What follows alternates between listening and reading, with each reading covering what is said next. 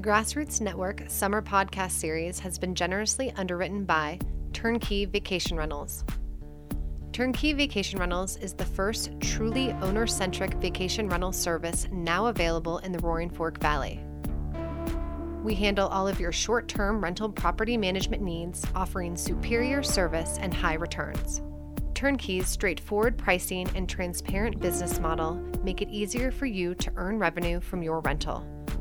Proprietary technology provides a smoother, more efficient experience for both travelers and vacation rental owners. Trustworthy, local staff provides support around the clock with true full service property management for homeowners and their guests. For more information on turnkey vacation rentals, contact Mark Viola at mark.viola at turnkeyvr.com or call at 970 368 4288. Turnkey Vacation Rentals supports the Grassroots Network in your community. Hi, everybody. It's a great pleasure for me to welcome you in the Flug Auditorium of our Aspen Center for Physics. My name is Vicky Kalogera. I'm a uh, professor in physics and astronomy at Northwestern University, but I have been also a member of this center for many, many years. I've been coming here for almost 20 years, almost every summer. And uh, now I also have the honor of serving as one of the trustees of the center. Now, before we get to the topic of tonight's uh, lecture, I want to give you, for those of you who may not know, I want to let you know a little bit about what this Center for Physics is. Um, it's actually, in short, in a short sentence, it's actually summer camp for physicists. So we love it here. That's why we keep coming back. Every summer, over a period of about 16 weeks, um, about 500 scientists uh, from all over the world, having gone through an annual high competitive, highly competitive selection and application process, um, come here. Each physicist comes for two to three weeks, and uh, we attend a number, a series of different uh, programs. But most importantly, we come here to, in some way, isolate ourselves and work on current research problems, uh, interact with colleagues that we don't see that often, debate with them, um, discuss new ideas and new questions, formulate new projects, and go away rejuvenated, having made progress in our research. The big advantage for the, Asper, for the Aspen Center for Physics is that basically it allows us to escape um, from our everyday, uh, day-to-day uh, obligations uh, at our host institutions. We come here uh, and we really get the time to sit back and really think and that's very valuable these days. Uh, no interruptions, just talking and thinking about research for our whole stay. And of course, we get to be here in this amazingly beautiful natural physical environment, which you know and experience even better than we do. Um, so we also enjoy very much to uh, interact with our local community with evenings like this, so please keep coming in. Uh, there are multiple uh, lectures every, every few weeks. In fact, before I introduce our speaker tonight, I'll remind you that uh, the next lecture is scheduled for July 22nd. No, I'm sorry. I thought I go, was going to get it wrong. 21st, same time, and the topic is going to be how we bring together string theory and quantum physics. Um, but today, you're going to hear about potentially what may turn out to be the most important discovery of this century, at least in physics, but maybe all of science.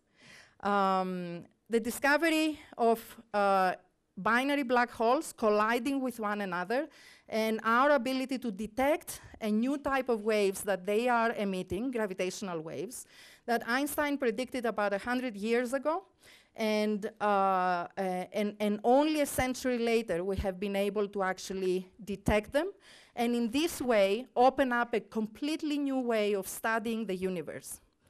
Now, I, I, won't tell you all about it because our speaker will tell you all about it. And it's a great pleasure to introduce Ilya Mandel uh, today. Ilya uh, did his undergraduate uh, studies and also got a, a, master's in computer science at Stanford University, physics undergraduate, master's in computer science. And then he moved to um, uh, Caltech, where he worked with uh, Kip Thorne for his PhD studies. Kip Thorne of the Black Holes and Interstellar movie fame, if you remember the name. Uh, in 2007, upon his graduation, I was fortunate enough to attract him to Northwestern, where he joined my LIGO group. LIGO is the uh, instrument that detected the gravitational waves. And uh, he joined my group uh, as a postdoctoral researcher, became an NSF National Science Foundation uh, fellow, and after a short year at MIT, he joined the faculty at Birmingham, University of Birmingham, in 2011 where uh, he went up the academic ladder very quickly, and now he's a professor of theoretical astrophysics. Now, Ilya uh, has worked over the years on a number of different topics related to black holes in different environments in the universe, and also has worked on trying to understand how these things form, how they emit their gravitational waves, but also has worked on actually analyzing data uh, that come from the LIGO detector. Uh, he and I have had this great pleasure this past year to experience upfront this, this discovery that at some level we didn't expect.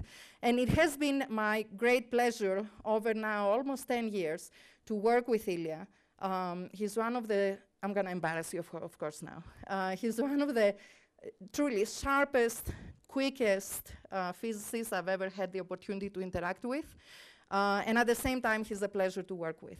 Uh, I certainly learned a lot from him, and hopefully he learned uh, one or two things from Northwestern and my group as well. So at this point, I'll ask Ilya to step up and tell us all about chirps from black holes.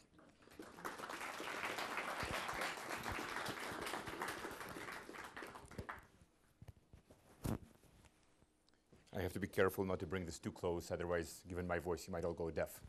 So Good afternoon, everybody. Vicky, thank you very much for the very kind introduction and uh, for not embarrassing me too much. Uh, um, also, thank you very much to the Aspen Center for Physics. And uh, I don't know if uh, uh, Patty is here, but uh, thanks to all of the people here for organizing these events.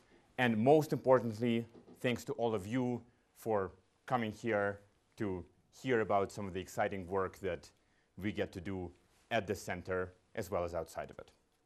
So as you can see from uh, the title on the slide over here, I will try to tell you a little bit about singing binaries, merging pairs of black holes that, as you can see on this image, are emitting gravitational waves. And I'll explain what those words mean over the course of the talk. And I promise that we will actually get to sing a little bit during the talk, and maybe we'll even uh, get to talk about rock stars and dinosaurs. I've, I've tried to sneak in as many random things as I could, but I'm getting a little bit ahead of myself, so let's, let's start slowly. So we start slowly, and of course, people long ago have been very excited about the night sky, have been fascinated by the stars, and so we're looking up in the heavens above and getting, well, as you can see, extremely happy about this. Now, at some point, uh, people realized, Galileo in particular, that one could um, look at the skies much better with a bit of technology.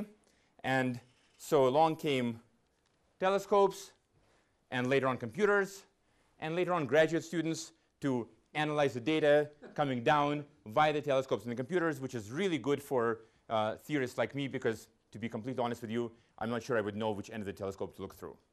So um, uh, this, this chain is, is fantastic. Okay, so that's you know, the standard picture of looking at light or electromagnetic radiation, as physicists call it, which is everything from the optical to the X-ray to the radio waves, electrons fluctuating around and emitting electromagnetic radiation. Okay, now that's electromagnetism. Now there's, of course, another important force that's part of this, and that forces gravity. So as we all know, it's very simple to discover gravity. All you have to do is sit on a nice day under an apple tree, wait for a suitably sized and shaped apple to hit you on the head. And if your name is Isaac Newton, I'm not sure if it works for everybody else, but if your name is Isaac Newton, you realize there's a law of universal gravitation that all objects are attracted to each other with a force that is proportional to their masses and inversely proportional to the square of the distance between them. And this force operates between all objects in the universe, whether it's apples and uh, the Earth, or whether it's planets or black holes. Um, and it's sort of instantaneous. It automatically attracts all masses at arbitrary distances. Um, they feel this force of gravity. Now, Newton already knew there was something a bit funny about this. He didn't quite feel comfortable with this because he already realized, well, that means that somehow if there is something that happens arbitrarily far away, and if we have a sufficiently sensitive detector of gravity, we would immediately know about this. And this bothered people over the years, but people kind of came to terms with it because Newton's gravity was so good at explaining uh, all of the laws of motion of planets around the sun and so on, until in 1915, a man with, who was one of whose talents was to stick out his tongue very far, Albert Einstein came along and said, no, no, no, hold on. This can't work. Information cannot travel faster than the speed of light. We need to revise this Newtonian notion of gravity. And so Einstein replaced gravity with the theory of general relativity.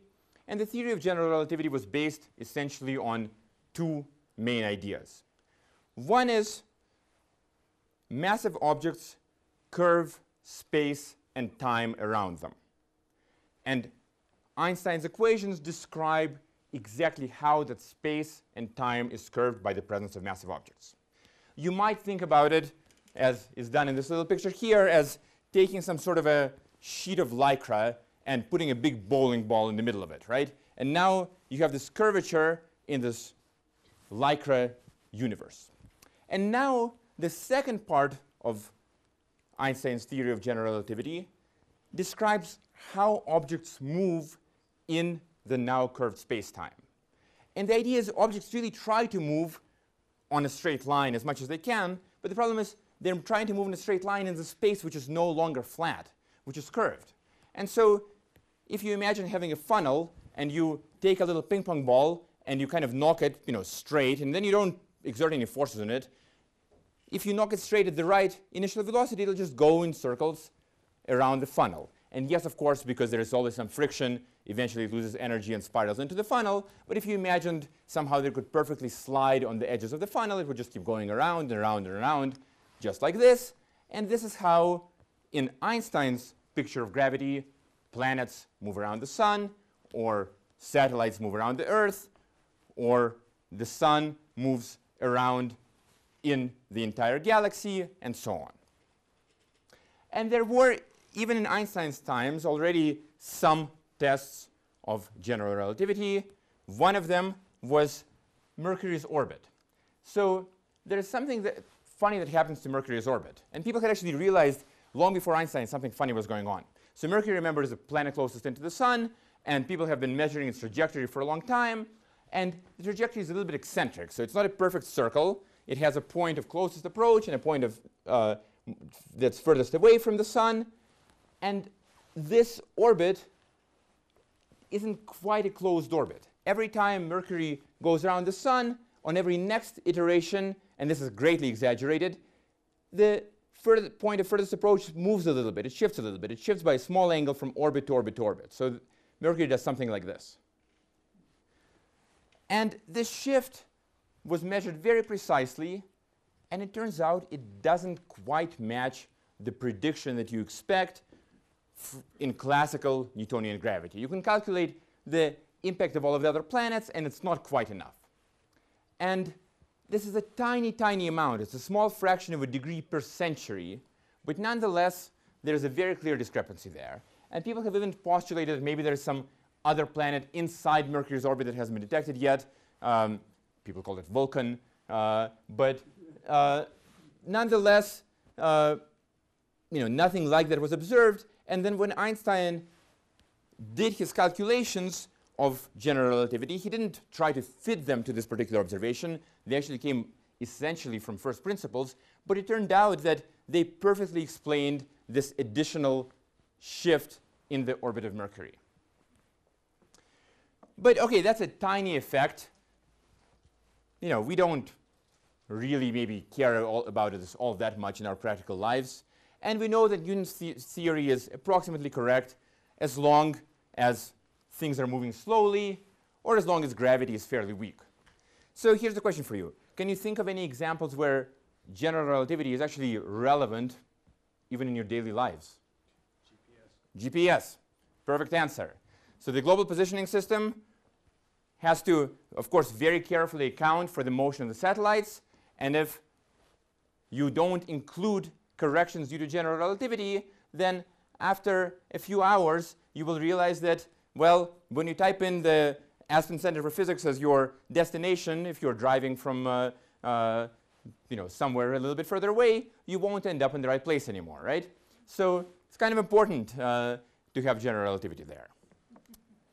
Okay, so we need general relativity. There were other tests of general relativity that I won't have time to discuss now, but we now think it's correct.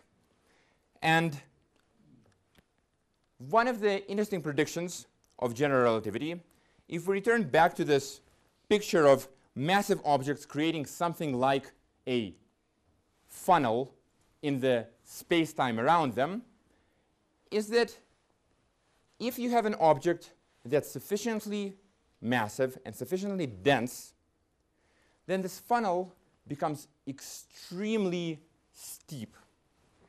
And the funnel can, in fact, become so steep that nothing, not even light, can escape. So if you have an object that's so dense that not even light can escape, what do we do with it? Well, we have our usual way of looking at things with electromagnetic waves, but how do you look for an object from which light cannot escape? Well, you can try, and it looks like this. that, ladies and gentlemen, is a black hole. right? Not emitting any light, nothing to see. Sorry.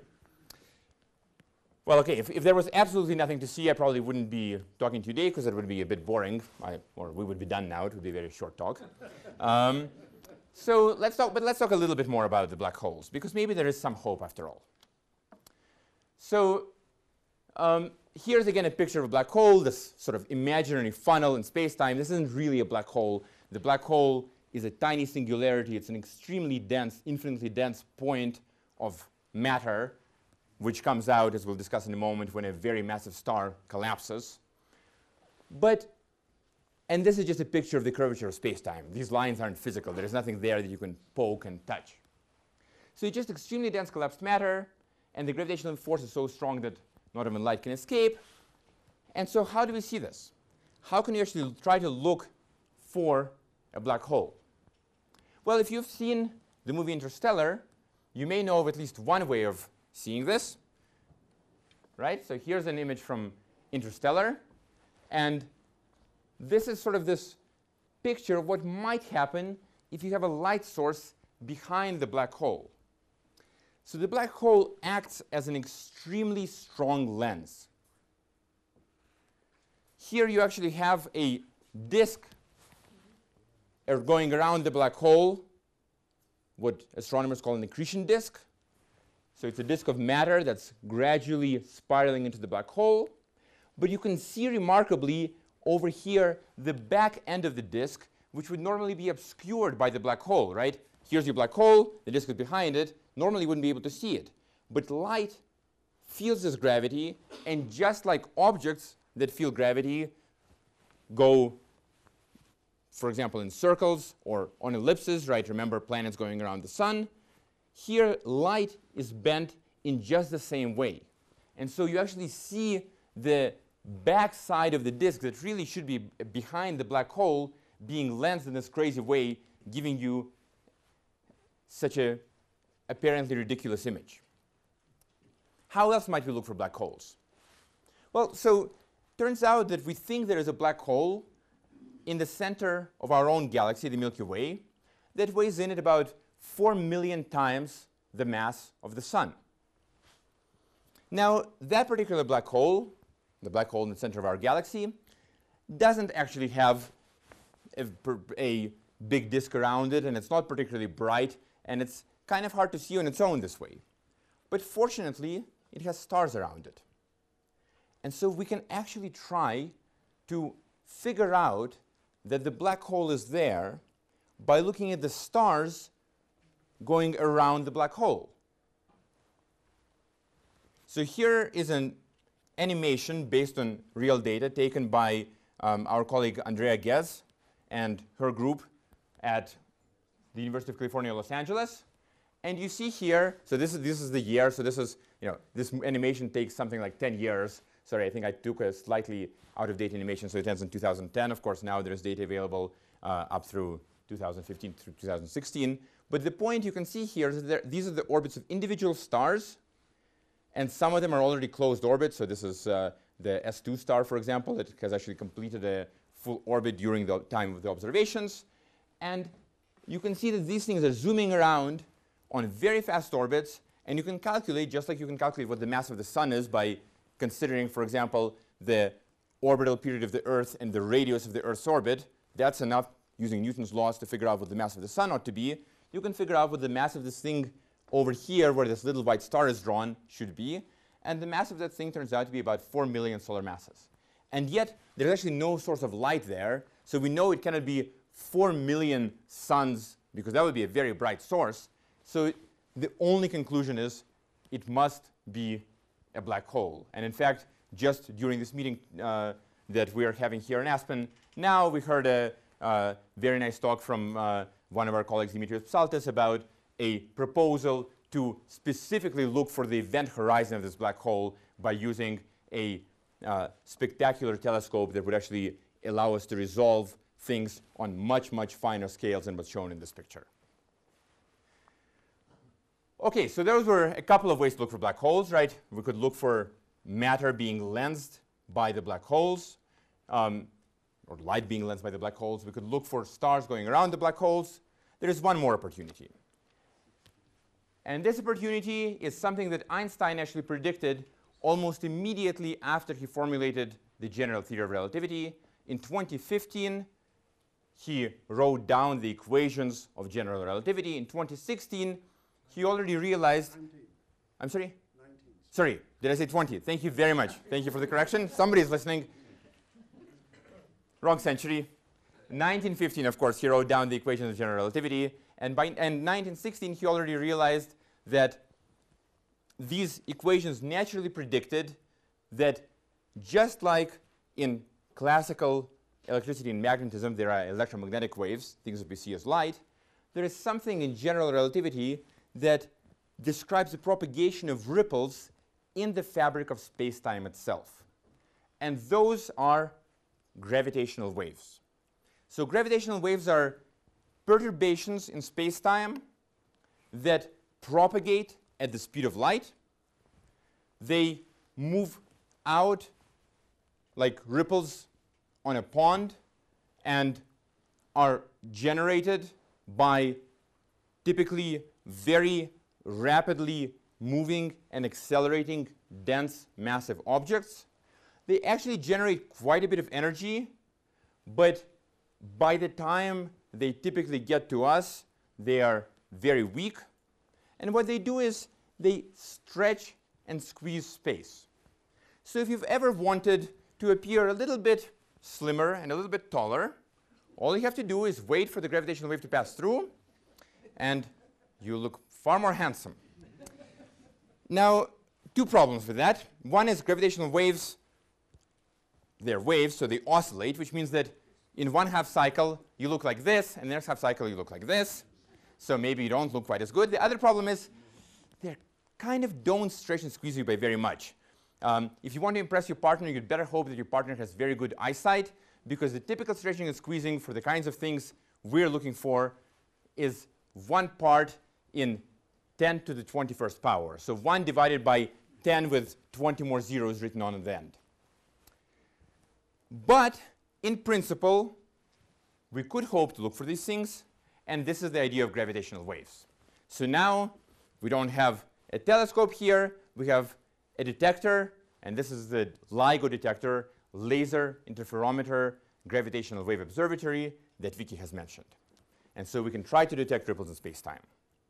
Now the way it basically works is you take a laser beam, you pass it through a mirror that splits the beam going down the two detector arms, and you hang mirrors on pendula at the ends of the two arms. And when a gravitational wave passes through, it moves those pendula, therefore moves the mirrors. So one arm gets a little longer, one arm gets a bit shorter. Then in the next half a cycle, this arm gets a little shorter, this arm gets a little longer, except now we're talking about four kilometer long arms, not my arms. That's in order to exaggerate the signature of the gravitational waves. And from this alternation in the length of the two arms, that causes the light coming back from the two arms to have a slight difference in phase. And you can try to measure that little difference in phase. And that little difference in phase tells you that there was a gravitational wave source that caused the arms to change in length relative to each other. Therefore, hopefully, it means that a gravitational wave, source, gravitational wave has passed through the detector. Now, it's a very difficult project because even with four kilometer long arms, here's uh, one of the LIGO detectors, there are actually a couple of them uh, in the US, one in Louisiana, one in Washington State. This is the one in Hanford, Washington. Um, there are also some international detectors that aren't quite operating yet, but will be coming online shortly. One in uh, Italy, one in Japan, eventually one in India. But this one, this is one of the currently working and operating detectors.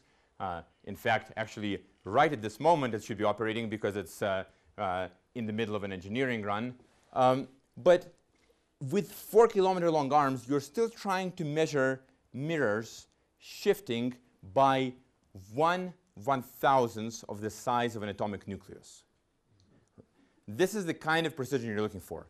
You're trying to measure effectively the relative accuracy of the measurement of the length of the two arms is about the same as trying to measure the distance to the nearest star, um, Alpha Centauri, to the thickness of a human hair.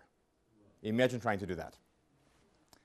So, of course, as you might expect, a proposition like this requires a big team, and in fact, we are very fortunate to have a big team. This is the LIGO Scientific Collaboration.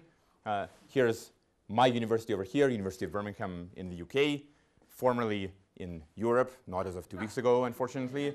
Um, uh, and as you can see, there are many, many other institutions here. Here's Vicky's favorite, Northwestern. Um, uh, so it's really a global effort. Um, I think uh, Antarctica is unfortunately not represented yet, but, but we'll, we'll work on that. Um, and there's a fantastic team of scientists who've been building these detectors and figuring out how to analyze the data for many years. And there are many challenges involved. There are many sources of noise. I won't go into the details. This is just sort of telling you that at different frequencies at which you might be looking for gravitational waves, you have different noise sources. At low frequencies, seismic noise, the ground shaking basically. At high frequencies, what's called shot noise, the fact that you actually care about the fact that you have individual photons with which you're trying to measure the position of the mirror and you're trying to count those photons. That's what it means to try to measure the distance. And you have random fluctuations because of that, and some less expected noise sources. So um, this particular detector, uh, the Hanford one, is located in the middle of nowhere, uh, uh, really in eastern Washington state. And once in a while, there's a ranger patrol car that goes by uh, um, to see if uh, you know, things are okay on this uh, reservation where it's located. Um, I'm not sure how much this ranger is able to spot if, if uh, he can spot uh, four kilometer long arms, but um, there you go. um, it happens. So this is one of the unanticipated noise sources. but nonetheless, you know, you can see the, the, the experiment with that it was built even with, with, with crazy rangers in mind. Um, nonetheless, after many, many years of, of effort by a very large number of people, uh, in well, late last year, in fact, in September, September 14th of 2015, I'm careful now about which century I'm in, September 14th of 2015, the, our detectors observed something that looked very much like a gravitational wave. And of course, we were very careful, so we took five months to very carefully analyze the data, vet it, look at it in every possible way, and eventually we submitted a paper to a journal describing the first observation of gravitational waves from the merger of two black holes, two black holes spiraling together. I, this is, as I said, work by actually slightly more than a thousand people, so I can't even give credit to all of the people here, but when I was talking um, about this to one of my colleagues who works uh, at the Large Hadron Collider, a particle physicist, he told me, ah, you aren't a real collaboration unless you have in your author list somebody starting with every letter of the alphabet. so I checked whether there were a real collaboration or not. Uh, and here's just the tail end of the author list. It spans, uh, the author list here spans something like three pages. And I looked at this and I noticed that here's Wu and here's Yablon. There is nobody that starts with an X. so the LIGO collaboration is still looking for a few good women and men to join, especially if your name starts with an X or if you're willing to go through a name change. Please come talk to me afterwards. We're, we're looking for you. Now, this is what the signal actually looks like. So this gray business over here is the data, and the curves you see on top are our gravitational waves. These gravitational waves that we see in this case, as I said, from the spiraling together of two black holes.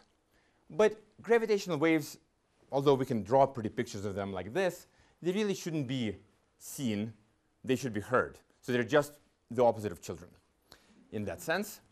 And we can actually, so here's our first attempt at singing.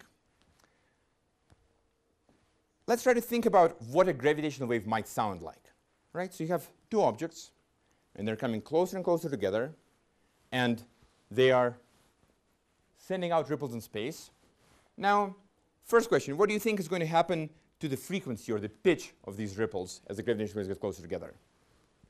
It's going up, right? Because as you get closer and closer together, you go around faster and faster. Like, and a year on Jupiter is much longer than a year on Earth, right? Because Jupiter is further away from the sun, and so an orbit takes a lot longer. Okay, so as you come in together, the pitch goes up. The second thing that should happen is the amplitude should change, right? And again, as you get closer and closer together, there's more interaction, and you might expect that the signal gets stronger. So the amplitude goes up. So we need to come up with something where the frequency and the amplitude goes up. So let's try to do this. This, by the way, is a test for getting into the LIGO collaboration, whether you can do this. Mm-hmm. Let's try it together. Come on, we can do this. Let's do a chirp. Mm-hmm. Fantastic. Okay, all of you are now welcome as LIGO members. And we've done at least a little bit of singing. This is the singing of black holes. Actually, the remarkable thing is we got the frequencies mostly right and even the evolution timescales mostly right. We just ever so slightly increased the amplitude. Um, if we're talking about fractional changes of one part in 10 to the 21st, one part in 10 to the 20 zeros behind it, um, unless you're a really good sonar operator, chances are not very good of being able to detect that. Um, one of my students had actually tried to uh, uh, generate the sounds of gravitational waves so we can actually hear how close we are. So let's try to listen to this.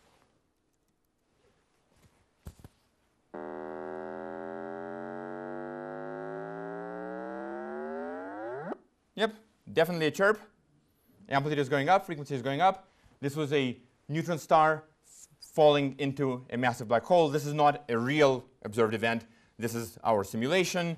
Here are Oh, th this is this really is so we, we haven't sped up the time here. So really, when we're talking about how long these signals spend in the band of the detectors, it really is between a fraction of a second and a few seconds. Maybe as detectors get more sensitive, some of the lower mass signals will go to a few minutes. But really, we, we're only catching the very tail end, the last few seconds or at most few minutes in the lives of this pair of black holes. Now, okay, just as an, as, a, as an example, um, let's look at two more massive black holes. Here's a black hole weighing 14 solar masses and 50 solar masses, and they're spiraling in together. In general, sounds a bit different. The rate at which the frequency is changing is a bit different, but the overall behavior is still the same. It's still a chirp. So now we can finally make sense of this cartoon from the New Yorker by the way, I, I really think that the field has uh, really made it when you get a cartoon in the New Yorker, which is kind of an inside joke. Uh, it shows that, that you've really reached uh, public consciousness, right? So here are two birds, uh, and okay, this is hard to read, so I just wrote it down underneath. Was it you I, I heard just now, or were the two black holes colliding? So I guess I heard a chirp. now, so now, now, now, you, now you get the joke, right? Okay, so we talked a little bit about gravitational waves. Now I want to say a few words about how do we actually make these things, right? I mean, okay, I told you that one of the ways to make gravitational waves is to have two black holes spiraling in together, uh, emitting gravitational waves, therefore losing energy in the process, and gradually falling into each other. And that's what we were listening to, right? But how do you actually get two black holes there? That's actually one of the very interesting questions, and uh, many of the people at this meeting in Aspen, including Vicky and Fred and uh, many others in this room, have been thinking for many years about how you might do this. So I'll try a very simple picture of this.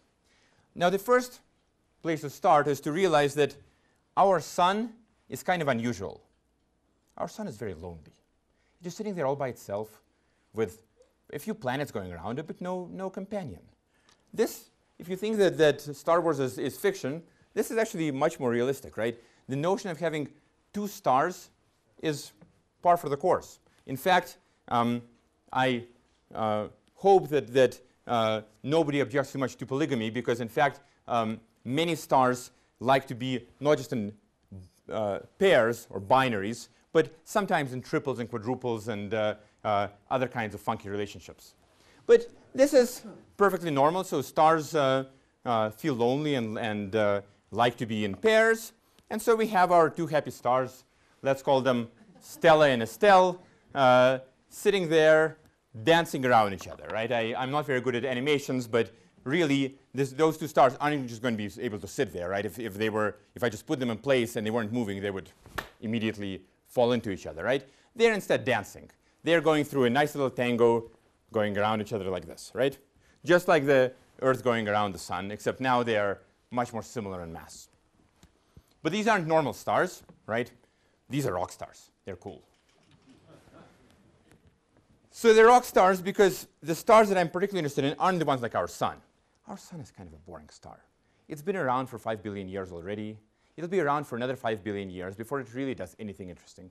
It's gradually producing a bit of light by fusing some hydrogen to make helium, and it's doing this at a pretty slow rate. I mean, one cubic meter of the sun produces less energy than one of those light bulbs, right? So it's, it's uh, pretty pathetic as far as stars go. Now, there are other stars which really are the rock stars of the stellar world, right? What do rock stars do? They burn bright and die young, right? that's uh, so if you take a star that's a lot more massive than the sun, let's say 50 or maybe even 100 times more massive than the sun, it's going to burn through all of that hydrogen, right? 50 times more hydrogen. When I say burn, I mean fuse the hydrogen to make helium it's going to go, go through all of that in only a few million years as opposed to 10 billion years for the sun. So it's very energetic, and it's so energetic that it's, you know, during its rockstar performance, it's spewing out confetti like crazy. Okay, it's not quite confetti in this case, it's actually stellar winds. So the star is, our sun also has some winds, right? Our sun is spewing a bit of material out into space, but it's really a tiny amount almost negligible. Whereas these kinds of stars, you know, some of them might, um, depending on the state of their evolution, might lose something like a thousandth of the mass of the sun in one year. They're just really happy and willing to share. Now, they also do some other crazy things. One of the things is that as they get a little bit older, this sometimes happens to, to rock stars, you know, their fame gets to them a bit and they start expanding. And when they expand, you know, before they were dancing sort of at a, you know, some genteel way at some distance from each other. But as they start expanding, they get closer and closer together. And as they get closer and closer together, well, what happens is, of course, that initially you form tides on them, right? Just like the moon going around the Earth, forming tides where the oceans are a little bit closer to the moon on one side, a little bit further on the other side. And so you have uh, a bit of an extra force acting on the Earth's oceans, which causes some deformations in those oceans. But eventually, what can happen is that the stars get one of the stars starts getting too big and they get too close together, those tides become gigantic. Unlike tides of a few meters on the surface of the Earth, they can be tides that are hundreds of thousands of kilometers in size. And at some point, the stars actually start getting into contact. They touch each other and they start, in fact, transmitting some mass from one to the other. So it's not just a silly picture like this. They're actually observations, well, in this case, it's sort of a mixture of an observation and uh, some artwork of two stars, one of them which has expanded and is, as you can see in this, in this bit of artwork here, is transferring some mass to its companion. Now, we won't go into too much detail of how the stars um, transfer mass to each other because, uh, uh, you know, after all, uh, we don't want to get too much into the private lives of, of rock stars. Um, so uh, at some point when they get too close and personal, we'll call it a common envelope. That's what the uh, astronomers call it. And uh, we'll happily hide whatever is going on between those two stars underneath this common envelope, which is mostly to say that this is one of the big unanswered puzzles in astrophysics. We don't really fully understand uh, how this process of very rapid mass transfer between the two stars works. Now, there's one more thing that can happen, of course, to stars.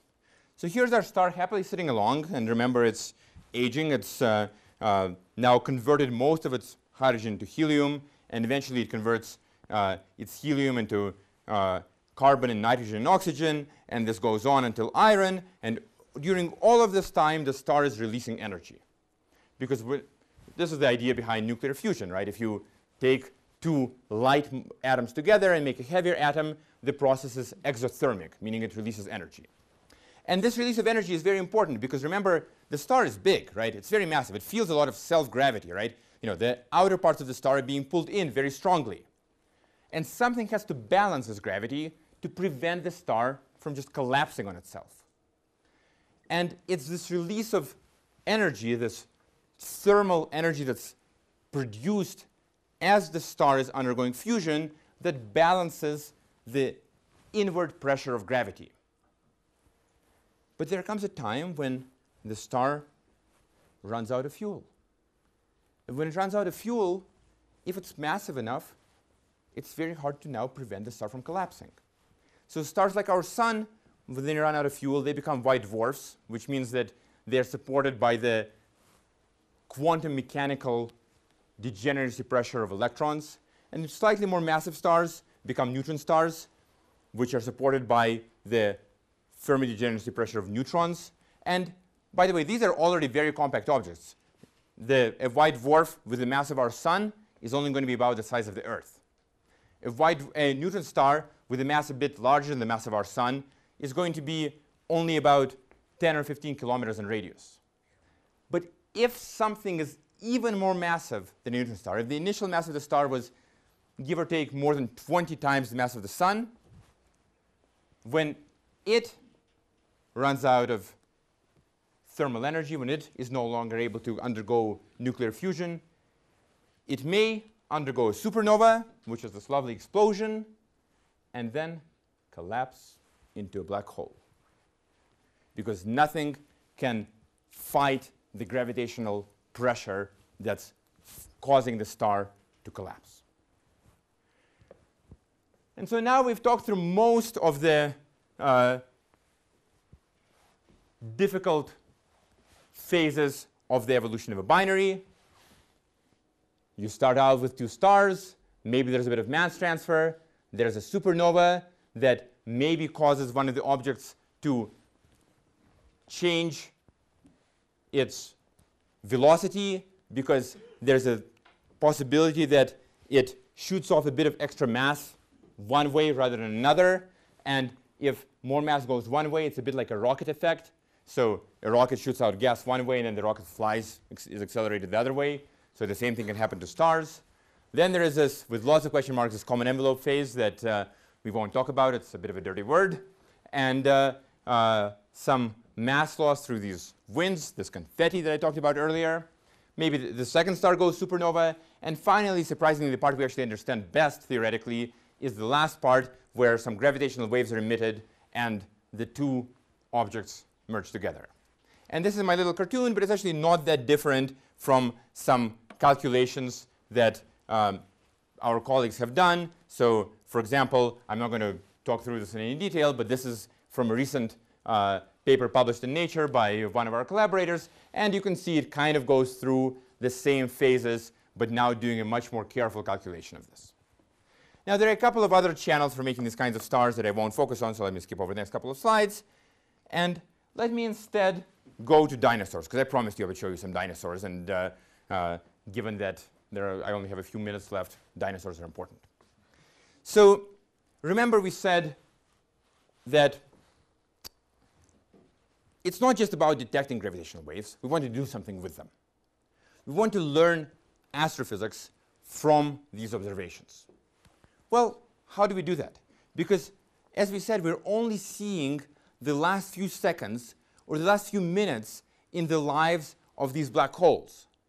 What I want to know is remember all those question marks that I showed you? I want to understand more about those question marks. I want to figure out how those stars evolve, how those stars and binaries evolve. How do I do that if all I have are the last few seconds in the lives of the stars? Well, maybe we can take a little hint from the paleontologist, right? Imagine a paleontologist sees the skull of a dinosaur like this. Well, if, this, if she's a good paleontologist, she probably can figure out, just from the skull, never of course having seen a living dinosaur, what the dinosaur looked like, what it ate, how it behaved. She can reconstruct from that skull this picture of a living, breathing, walking, talking, well, hopefully not talking dinosaur. now, we do have some complications because we don't actually get this uh, nice skull from our gravitational wave observations, nothing we can hold in our hand. We do have these, the signature of the remnants of massive stars, namely the two merging black holes, but we don't really have very accurate measurements. It's hard enough to detect the gravitational waves at all. It took decades to get to this point, the data is noisy and we can only extract limited information from it.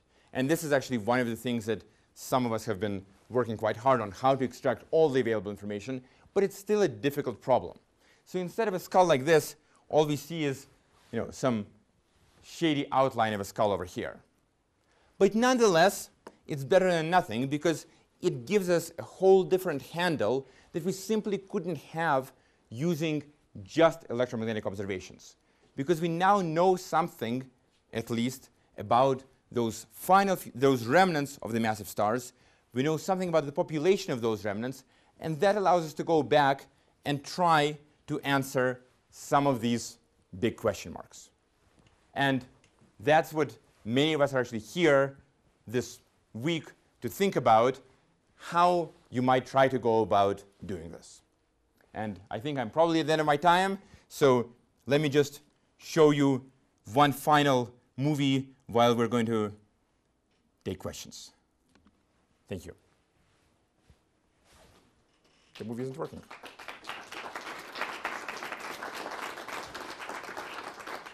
Please. Yes. Um, so I, I uh, was wondering what happens with time. Well, let me go back with your wave, uh, I would assume that the amplitude of the wave implies the position of the masses. As the masses are aligned with you, maybe it's at high amplitude. As they are square with you, it's at the low amplitude. And it would almost infer then at the rate you're seeing the wave that they're going around each other very quite fast. Absolutely. Incredibly fast. Absolutely And that would, and if, and if time weren't changed, how fast would those masses be going around? But is there not a distortion of time as well, and what does that mean between the rates that they're going under their own massive influence versus what you see in a less gravitational rate? So the, you're absolutely right. Um, so when, when I showed you these waves and when I played them for you, right, when we made these sounds, right, they're in the audible band. LIGO is sensitive to things which are in the audible band, basically meaning it's sensitive to signals which, are, which have frequencies between about 10 hertz and 1,000 hertz, which means 10 to 1,000 cycles per second, right? So that means that the black holes are going around each other, turns out at half the rate. So, so the gravitational wave frequency is twice the orbital frequency. But it still means that you have these massive objects going around each other many, many times per second.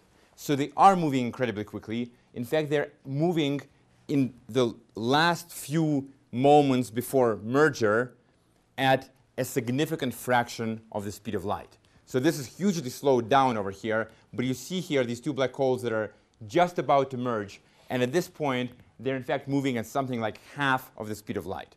Um, so you're absolutely right. It's, it's uh, uh, an incredibly strong and rapidly evolving dynamical interaction. I don't remember who was next, but please. What happens when, at the center of galaxies there are massive black holes? What happens if two of them, with all the stars around them, collide? So, you so the question was what happens when two galaxies hosting uh, two massive black holes collide? Um, and we, we know this happens. We know that galaxies do merge. We have observations of, of galaxies merging. Um, and we think that what happens is that the two massive black holes will sink quite quickly to the center of the newly formed galaxy and will eventually merge with each other as well. Now, those signals, they will also emit gravitational waves, even stronger gravitational waves, but at much lower frequencies. The frequency goes inversely proportional to the mass. So higher masses means lower frequencies. That means detectors based on Earth cannot see such signals because we have too much ground shaking and so on at frequencies that are at thousands of a hertz, for example, or uh, one cycle per hour, let's say. But we can try to look for these things with other kinds of detectors. And there are, in fact, two ideas underway for how to look for them. One is to put a detector very much like LIGO, in an interferometer, but in space, where the laser light is now being sent between a group of three satellites. So instead of this beam splitter and the two mirrors at the end of the arms, you actually have three satellites, and they're exchanging uh, lasers, laser pulses between them, them, and you try to measure the distances between the satellites and the change in those distances due to gravitational waves passing through.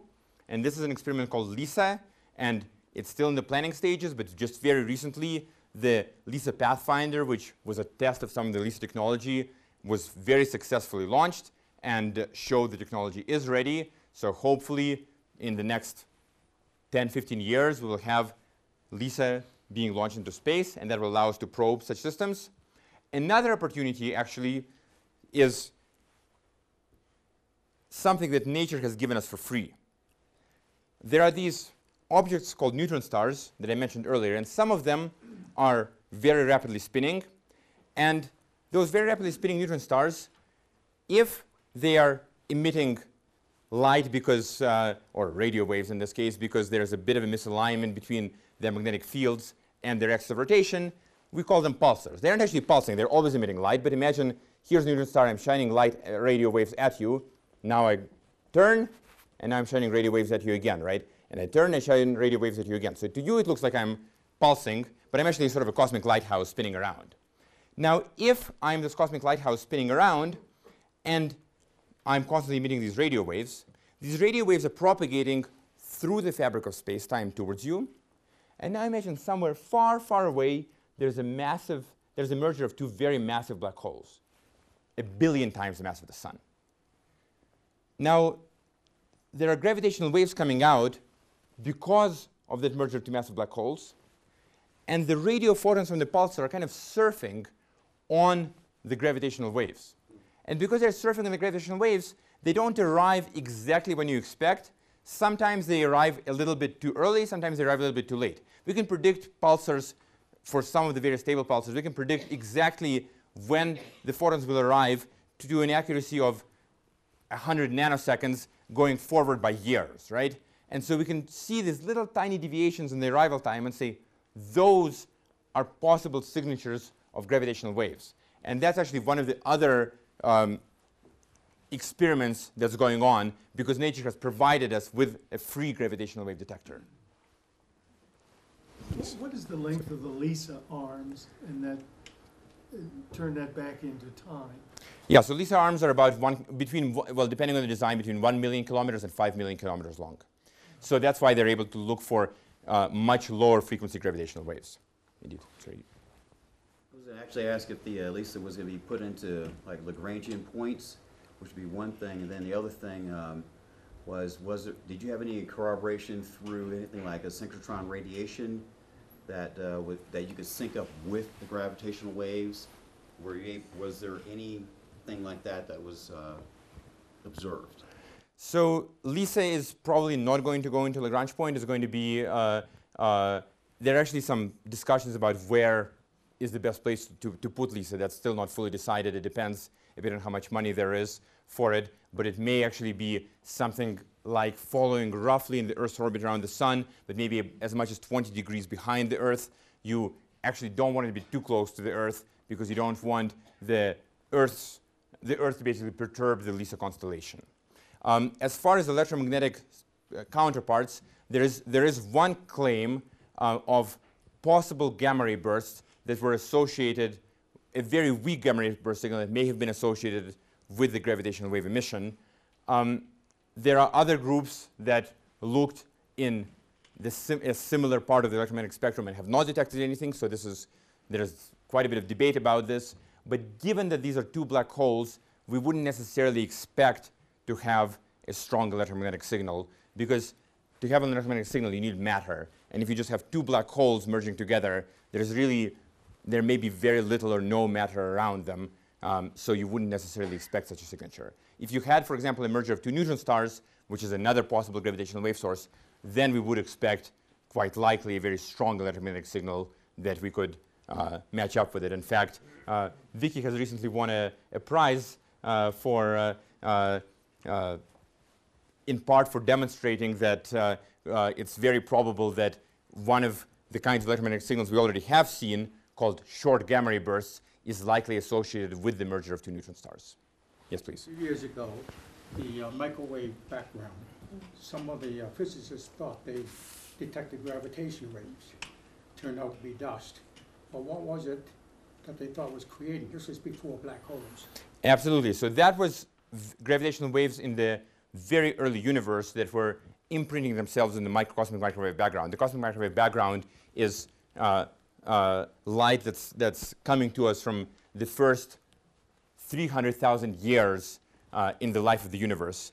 And um, uh, the idea is that if you have initially perturbations in the distribution of matter, and we think there must be such perturbations because we see that today in the universe that, we see around us, the universe is not homogeneous. It's not isotropic, right? You and I are here. You know, we are fairly dense.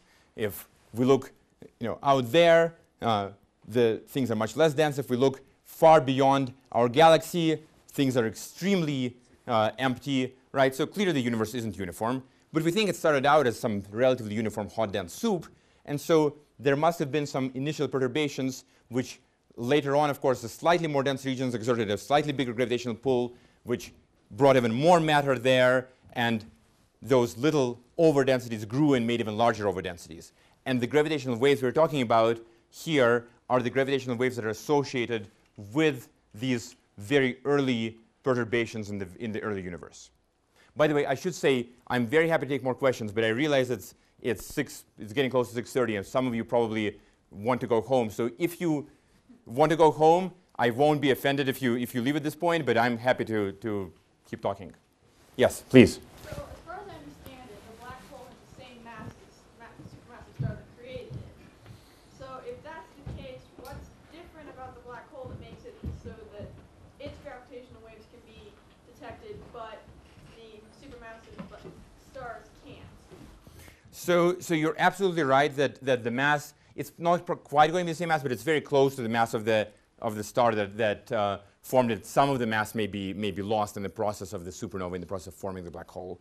But the star is, so in order to create gravitational waves, you, it's not enough to just have one black hole, right? If you just have one black hole sitting there doing nothing, it's not going to create gravitational waves.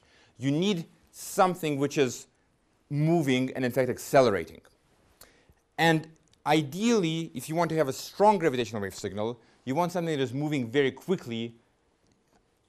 And for that, you need to have two objects that are very close to each other. Now, if you put a massive star very close to another object, the massive star is going to get shredded, right? It's going to be like the picture that I showed where the star gets distorted because some, its friend is pulling it a little bit too hard. And so massive stars could, in principle, generate gravitational waves, but they would, would, be at extremely low frequencies, and also their amplitudes would be very low because the stars are still quite far apart in order to avoid getting shredded by their companion they're dancing around with. Whereas black holes can get really, really close together. And that's why the frequencies get higher, the velocities get higher, and the amplitude of the gravitational wave signal gets much, much louder. Please. Why can you detect a difference in the gravity around the colliding black holes and not detect the light? So if, if you have two black holes, the black holes, so, so, okay, so we have to think about what's emitting the light, right? So in order to emit any kind of light, any kind of electromagnetic radiation, the process is always essentially the same. What you have, it's, it's just like an, a, a radio antenna, right? You take an electron and you shake it around, and as, as the electron is accelerating, it's emitting what's called Bremsstrahlung radiation, but basically it's emitting radiation because you're accelerating an electric charge. Now, to have an electron, you need to have some kind of matter, right? You need to have gas, you need to have plasma, you need to have something there. If you just have two black holes, the black holes are singularities. They are bits, they, they do have mass, but that mass is contained in a volume that's infinitesimally small, so they're infinitesimally dense. The space is curved hugely around them. In my example of a little uh, Lycra sheet, think of something that has created a funnel so deep that it tore all the way through this Lycra sheet. And so that matter which is inside the black hole has no way of getting out, has no way of sending light out. The walls of this funnel are too steep. This is what's called an event horizon, so nothing can get outside. You can fall inside the event horizon just fine, except you won't be able to tell me standing outside what, what you felt or what you saw once you've fallen in, because there is no way you can send a signal outwards. And so these two black holes, when they merge, what they actually do is they create a common event horizon. They combine their two event horizons and immediately form a single larger event horizon. You'll be able to see this in a moment over here. So those two black spheres are the two event horizons. Eventually, they'll form uh, a single event horizon that encompasses both of them. And so that matter doesn't get out. The light doesn't get out. The only way you could form a create an electromagnetic signature is if so here, there's your common event horizon, single black hole. Is there was some other matter out here that didn't fall into the black holes that was somehow impacted by this merger of two black holes, and then that matter could radiate away. So if that were to happen, then absolutely you could see such a signal. Please. You have now, is there any way you could find a graviton, the individual particle? No. Unfortunately, we're... Um, the, the sensitivities that would be needed to, to look for individual gravitons are far, far beyond what, what we're capable of doing with our detectors right now. We're still very much in the wave regime rather than the particle regime as far as uh, the gravitational waves go. Yes, please. How did you overcome the perturbations in the gravity wave on your measuring devices? So as the wave came through, your measuring device changed too. So how does was your measuring device got longer and shorter? How do you overcome that? So it's that's actually a really good question. And this comes to one of the difficulties of general relativity, which is that there is no notion of absolute space and absolute time. And in fact, I could, I talked about the mirrors moving in the ends of the two arms. I could have talked about, for example, mirrors staying put and the speed of light in the two arms changing. Right. It's what physicists call a choice of a gauge. Think of it as kind of a choice of a coordinate system, right? I can choose to measure the same quantity in different coordinates, right? I, you know, you can measure something with an inch ruler, I can uh, measure something with a centimeter ruler. We'll get supposedly different answers, but of course it's actually the same. You know, you'll say something is you know 10 inches, and I'll say it's 25 centimeters, but it's really the same the same object, right? So it's kind of a deeper version of the same issue. But uh, so there is no simple way to unambiguously say what actually does change and what doesn't. But the point is that, of course, as with any physical theory, observational results we ought to be able to predict in a self-consistent way independently of what kind of a gauge or what kind of a coordinate system we choose. And people have analyzed this problem in multiple different choices of gauge, and the observational result predicted is always the same, that there really is a signal that we ought to be able to detect here. I think there was a hand in the back for a while. Yeah, a couple of questions. Um, uh, could you um, uh, explain, since it's the case that um, I, have heard that the, uh, these collapsing black holes emitted more energy than has been emitted by all the stars in the history of the universe, can you explain, uh, or corroborate that and, or correct that and um, explain what it would be like if we were actually in the same galaxy. And do we know where it came from? And um, also, how often did, uh, did, are these believed to occur, the uh, colliding black holes? And, um, uh, and let's see, the last question. Well, maybe, maybe I'll try to answer the ones you've asked so far, because otherwise I'm afraid I'll forget all of them. Okay, so the first question was, how much energy do, do these things actually emit? So the amount of energy that was emitted from the first event that LIGO has observed, and now at this point LIGO has observed actually almost three events. Uh, we have two confident detections and one very likely candidate that's not quite loud enough to, for us to call it confident, but I'm personally fairly convinced it's, it's a real event.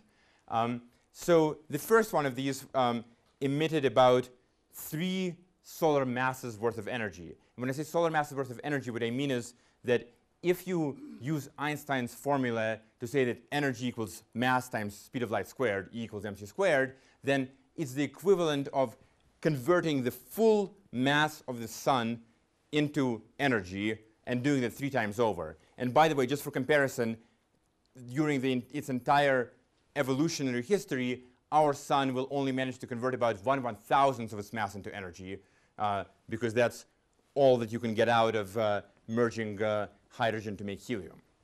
Now, that's not, those three solar masses worth of energy is not larger than uh, all of the stars in the entire universe have emitted over the age of the universe. However, what I think you were probably referring to is the fact that the instantaneous luminosity, the rate of energy generated per unit time, was indeed greater for the signal than for all the stars in the universe at that moment put together. And that's because those three solar masses worth of energy were emitted over a time that was less than one second. Right? Whereas stars like our sun, right, as we said, they very gradually burn this energy over billions of years. Even if you were in the same galaxy, probably not very much would actually happen to you. You'd have to be quite close for the gravitational waves to really cause you noticeable problems. Um, if this really happened in your backyard, if you were, for example, somehow on a planet in a planetary system around, let's say, not likely around a black hole, but around a star, and we actually do know of planetary systems around neutron stars, um, um, and the neutron star binary merged, yes, you would be in quite a bit of trouble. I, I wouldn't envy you. But probably you wouldn't survive uh, that being even that close to a single neutron star. Forget about a binary neutron star, so uh, not too much to worry about. In terms of the rates at, these, at which these things happen, we think that in a galaxy like ours, there is a merger of two black holes probably happening between once a million years to maybe once every 10 million years. Um, on the upper end, maybe 10 times per million years. Actually, probably once per 10 million years is too low. We're, let's say between once per million years and 10 times per million years. Um, another way of saying this is that you know, in the first four months of operation, the advanced LIGO instruments have seen, let's say, three events. So it's about one event per month, and the detectors will only get more sensitive. So as our detectors are upgraded, we we're going to expect that towards the end of the decade, we may be seeing these things as often as once per day. Do we know where it came from? Do we know where these came from? These came from, uh, uh, so the three events that we saw came from uh, about one and a half to three billion light years away. Um, where exactly in the sky, we don't know that very well. It's very hard to localize gravitational waves in the sky. It's sort of a, a region about, you know, yay big on the sky that we're talking about. So it's not quite like electromagnetic observations, which can really pinpoint things to a tiny fraction of a degree. So Vicky said that this was um, maybe the greatest discovery of the century, but what does, exactly does it imply? So there are a few things we already learned from this. One of the things, of course, is the confirmation of uh, uh, Einstein's general theory of relativity. Another is our ability to test gravity in a very strong gravi gravity regime, dynamical regime. So already we have a much, much more stringent test on gravity on very rapidly evolving timescales and in a very strong gravity regime than we could ever have before. Um, and so we have a much better confirmation of general, general relativity than was previously available. And of course, this is opening up a new way of looking at the universe. universe have been through some part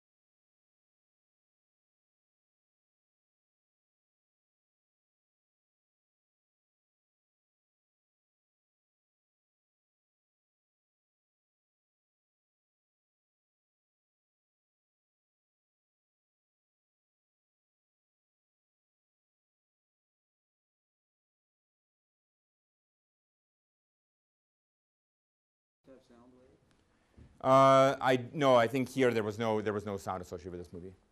Yes, please. Is there any, any theory on the demise of a black hole? Obviously, everything has a lifespan. Any ideas? Uh, So Maximum entropy, repulsive gravity, uh, uh, you know that there's spin, charge and mass, uh, any one fluctuation that could cause a phase transition. So there is something called Hawking radiation, which is a quantum mechanical effect. No, The, the, so that can that can cause a. too small. A black hole has to be too That's right. That's right. So a very small black hole can uh, can can actually uh, evaporate through Hawking radiation. Astrophysical black holes, things that you know of the size that we're talking about, you know, stellar sized or or uh, many times the stellar size. No, they they they uh, they only get bigger. They don't get smaller. Uh, these kinds of black holes can only grow, and quantum mechanical effects are essentially irrelevant because they're they they're growing by eating up mass much m- many many many orders of magnitude faster than they can uh, lose uh, uh, energy through Hawking radiation. So. I suppose so. I think that's that's a that's a philosophical point. So I'm not sure I, I can really comment on it. But if you choose to think of it that way, yes. So is this a good point to end? Thank you, thank you. Thanks. Thank you all for coming. Thank you very much. The Grassroots Network Summer Podcast Series has been generously underwritten by Turnkey Vacation Rentals.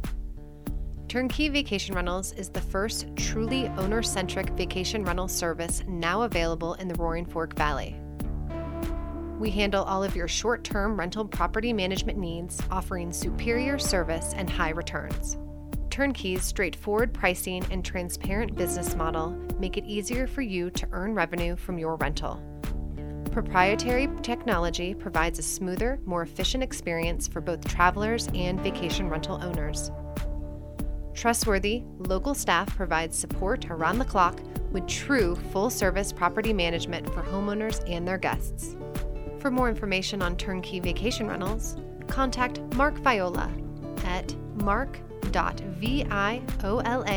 at turnkeyvr.com or call at 970 368 4288.